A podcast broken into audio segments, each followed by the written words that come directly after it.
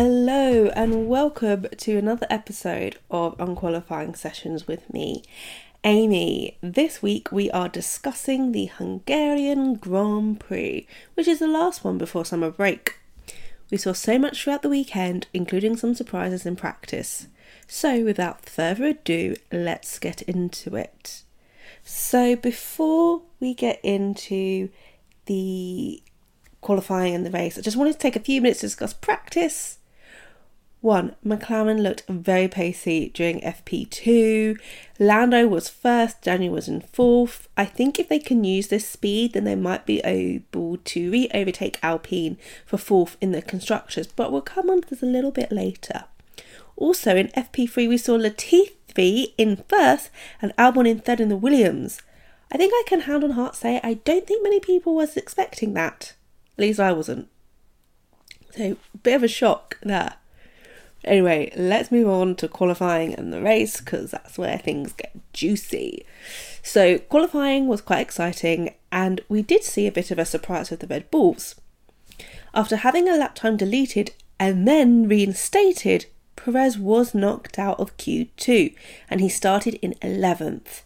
I do think that him having this lap deleted and then reinstated did kind of throw him off a bit which is why he kind of had the issue being in in 11th. Um, but Verstappen didn't do too much better coming in 10th, which again was a bit of a shock. Now, the Ferraris had great pace, but in the end, George Russell managed to put it on pole. At that moment, I felt like Alex Albon in that meme where he's like, George! You know the one I mean? Yeah.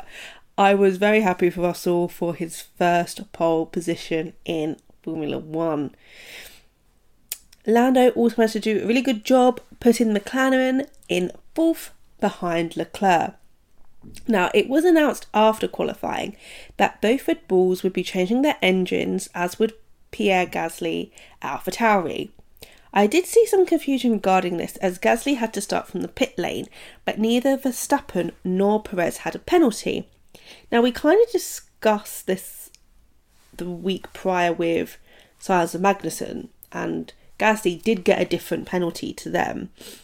So, as mentioned last week, each team has essentially a permitted amount of times they can change their engine. So, Red Bull hadn't used their total allocation of engines, so there's no penalty for them but AlphaTauri had already used the allocated amount for Gasly. But then, on top of that, as to why he didn't have the same penalty as Magnussen or Sainz, he started from the pit lane as the change was not done with FIA approval. So, little things can kind of make the penalty change from person to person. Now, Sunday was interesting to say the least. The chance of rain meant there was a possibility of chaos. We didn't have a crazy race that we saw last time, but there definitely was a few strange choices that we will come to in a moment. First, we do need to give it up to Max Verstappen.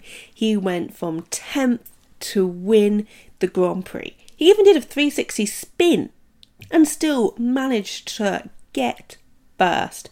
So, a real excellent performance from him. He is really showing his racecraft this year. I think he's come in really strong and everything's kind of lined up for him. The car, the strategy, his racecraft, everything is lining up very nicely for Max Verstappen. Um, and I'm kind of starting to veer towards that. I think he will win the championship. Um, I think he's kind of got this in the bag. Um, Mercedes also had a really good performance um, with their second double podium. They will be going into summer break on a high. Excellent performance for Lewis. He started in seventh, managed to get up to second. George did lose his pole, but he managed to hold off the Ferraris for a while, and the Red Bulls are just that bit quicker than the Mercedes. So coming in third was great for George too. they will definitely be going into the summer break on a high and they just kind of need to keep that performance up. And I could definitely see them then becoming second in the Constructor Championship. Now, Ferrari. We need to talk about Ferrari. They had such good pace, but poor strategy has let them down. I mean, they are easily one of the fastest cars on the grid, and I have seen people who know a lot more about like the more technical stuff online. If I can find them, I will link them below.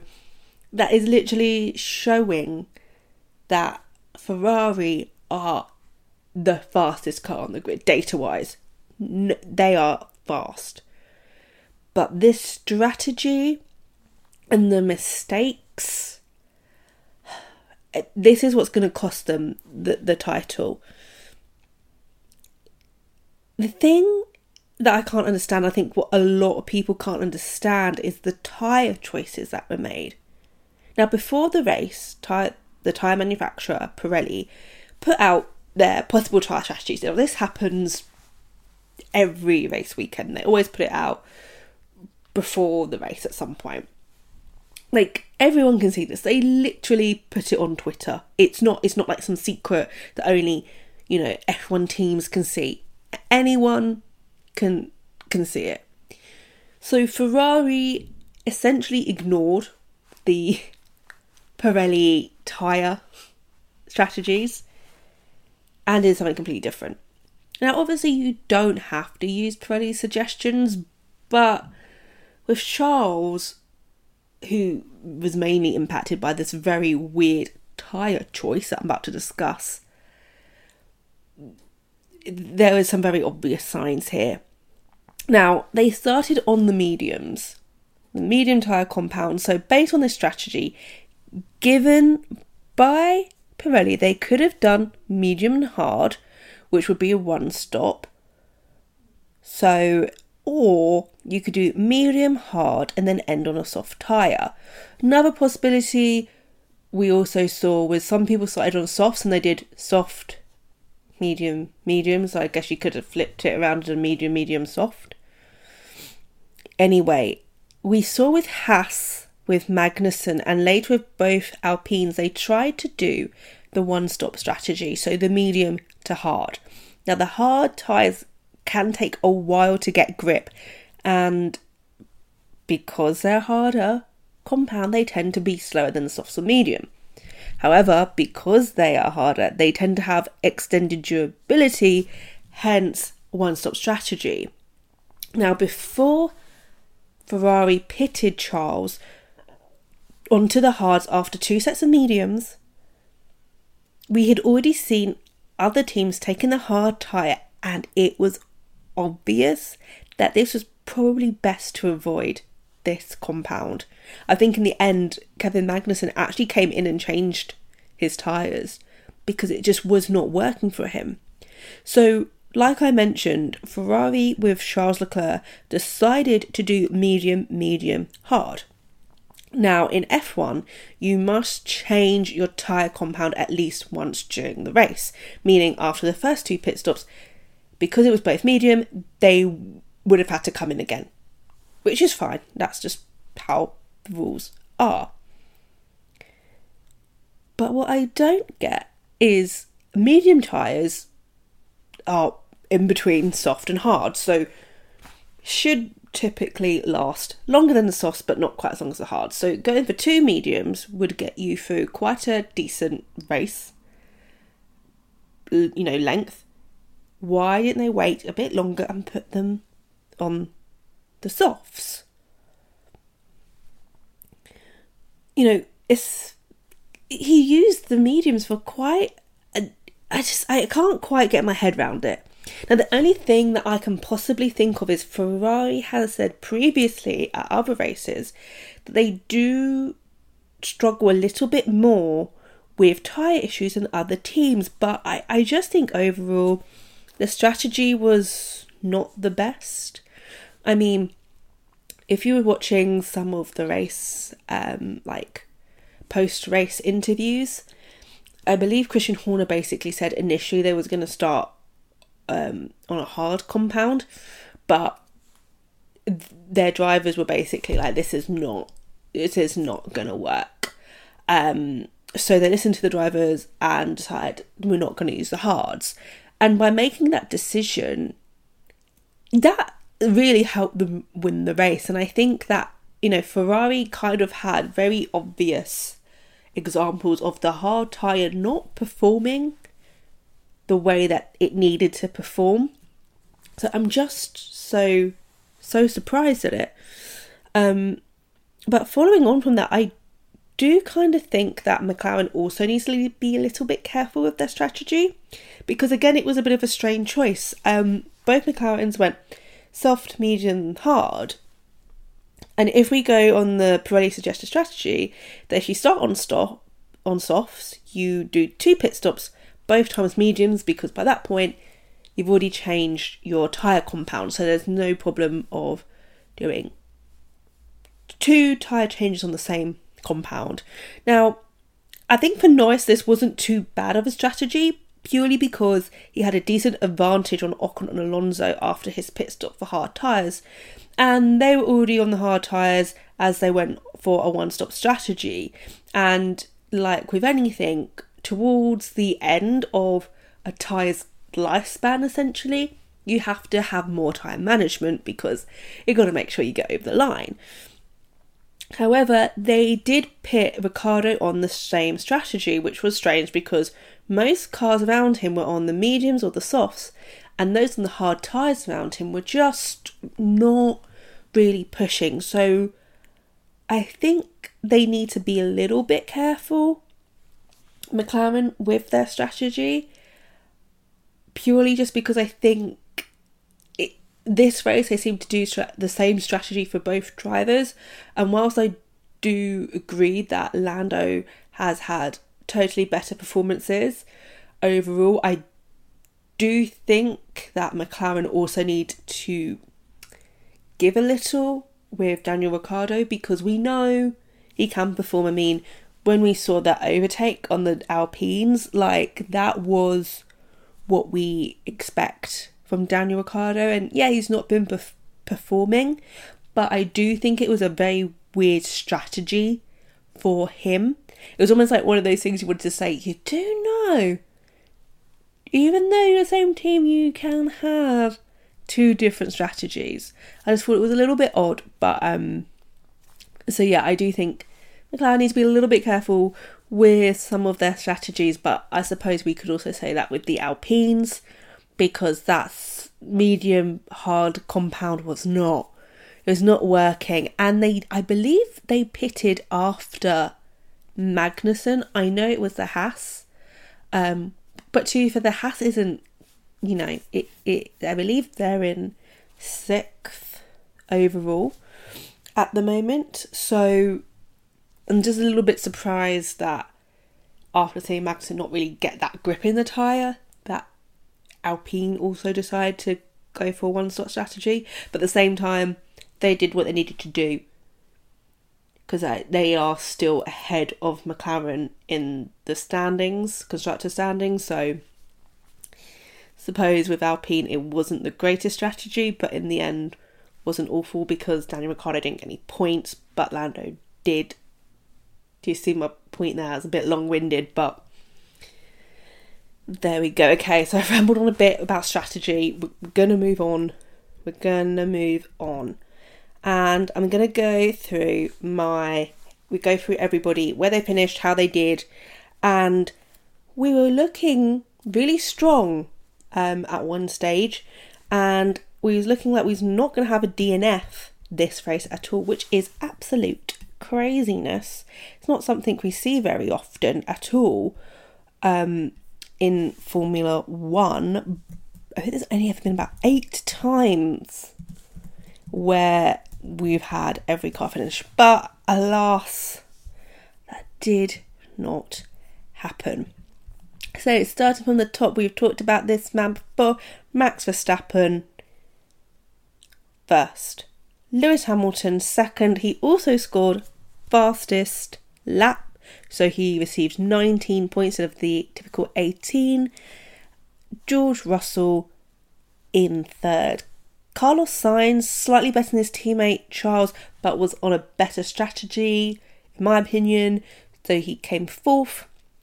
Sergio Perez in fifth. So again, a really good race for Sergio after starting at the back, well, not at the back, 11th, but you know, for Red Bull, that is, you know, a bit towards the back for them. Um, so good race for Sergio. Charles in sixth. I mean, he still got points, but uh, strategy is not it's not good. They need to fix that for Ferrari.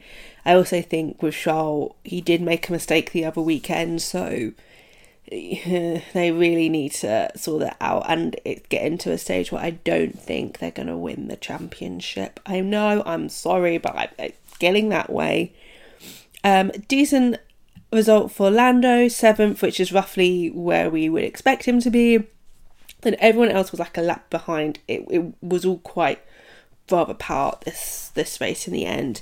Fernando Alonso and Esteban Ocon in eighth and ninth, which is good for them for the um, standings, but I do think they need to be careful with their battles because as they were battling, it did allow for overtakes to happen, um, like what we saw with Daniel Ricciardo overtaking both Alpines in, in one move. Like, if they weren't battling as much, it probably would have been a little bit harder for him to overtake.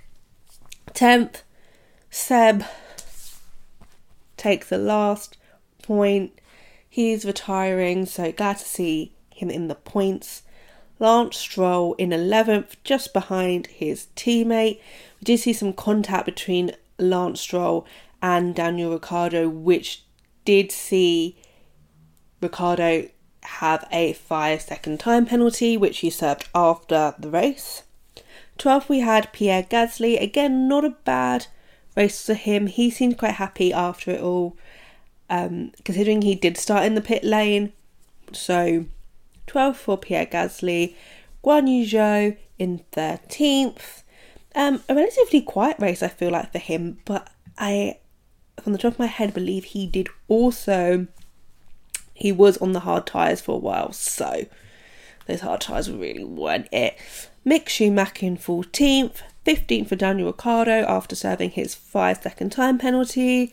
Kevin Magnussen in 16th, again, those tyres won the hard tyres not okay. He also did have a black and orange flag waved um, after he had contact um, earlier on in the race. I can't remember who he made contact with, but he did have some contact and he did have the black and orange flag waved at him, which essentially means that because there's damage, you have to come into the pit and get it fixed. So that's when they waved the black and orange flag. Alex Albon also had um, some damage to his car. He finished in 17th. He had a slight coming together with Vettel to at the very beginning of the race, um, but just couldn't really get back from that. Um, it looked like Vettel didn't have any damage. It was just Albon in that incident. We have Nicholas Latifi in 18th, and then 19th we have Yuki Tsunoda I believe did Yuki Tsunoda also have some contact and a spin? I believe he did. I believe he did. Um, just kind of again a bit of a race to forget for Yuki Tsunoda. Kind of shows because I kind of forgot what happened to Yuki Tsunoda. That race, not great, not great. And then unfortunately, we were so so close to a race where nobody DNF'd, but Valtteri Bottas had issues with his car towards the end of the race, which meant a virtual safety car, but also that we didn't get the 20 drivers finishing. We were so close yet so far for that. Now, to finish off, we are going to talk some F1 news. I feel like I need to get some of those like noise, like sound effects where then you discuss news and be like, hello, and welcome back to Unqualifying Sessions News with me, Amy. Tonight's headlines Alonso will be moving to Aston Martin for the 2023 season with a new multi year deal. Was that good news reading voice? I feel like that was kind of a good news reader's voice. I'm just saying. This was announced after Sebastian Vettel's retirement, um, and it kind of kicked off a bit of a silly season.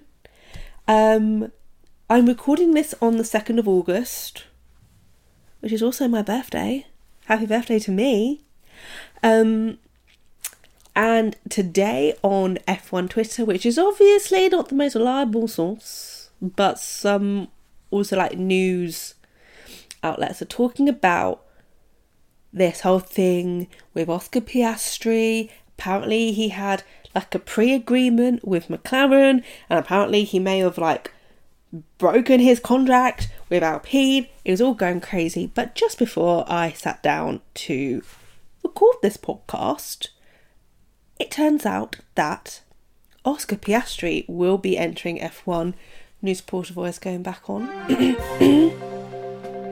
Oscar Piastri is set to join Alpine for the 2023 season, replacing two time world champion Fernando Alonso for his move to Aston Martin after four time world champion Sebastian Vettel announced his retirement. Hello, this is uh, Amy from the future. Uh, after recording this podcast, um, it turns out that um, Oscar Piastri won't be driving for Alpine. Um, at 7 pm UK time, Oscar Piastri tweeted, I understand that, without my agreement, Alpine F1 have put out a press release late this afternoon that I am driving for them next year. This is wrong, and I have not signed a contract with Alpine for 2023. I will not be driving for Alpine next year. So um, I have just removed the next little bit I was talking about Oscar, and turns out he's not driving for Alpine next year. Um, we don't know where. Bets are on McLaren at the moment. That's the rumor. Um, so we just have to wait to see. But yeah, this is me from the future coming back to change my podcast right before I'm about to upload it. Love that. Okay, right, bye. Anyway, we still have a little bit left of silly season. We don't really know what's going to happen with Williams, for example. Um, we don't know what's going to happen with Mick Schumacher and Haas. Um, he's not signed his new contract yet, and we don't know anything about Yuki Tsunoda either. Um, so we have four seats still, kind of. Oh, and Guan Yu Zhou I don't believe he signed a new contract either because he only had a one year deal, but he's doing all right. So I don't know what's going to happen. So we have five seats still available. Um, I mean, plus anything can happen. People can be brought out of contract. So, you know, nothing is ever 100% guaranteed. So, obviously, I will keep you up to date with these little F1 news segments at the end of the podcast um, as we find out more information. Uh, as there is no Formula One next couple of weeks, so sad. Um, we will go back to doing the long-awaited second part of my history of Formula One next week. But until then, I hope we have a good rest of the week, and I will see you in the next one. Bye.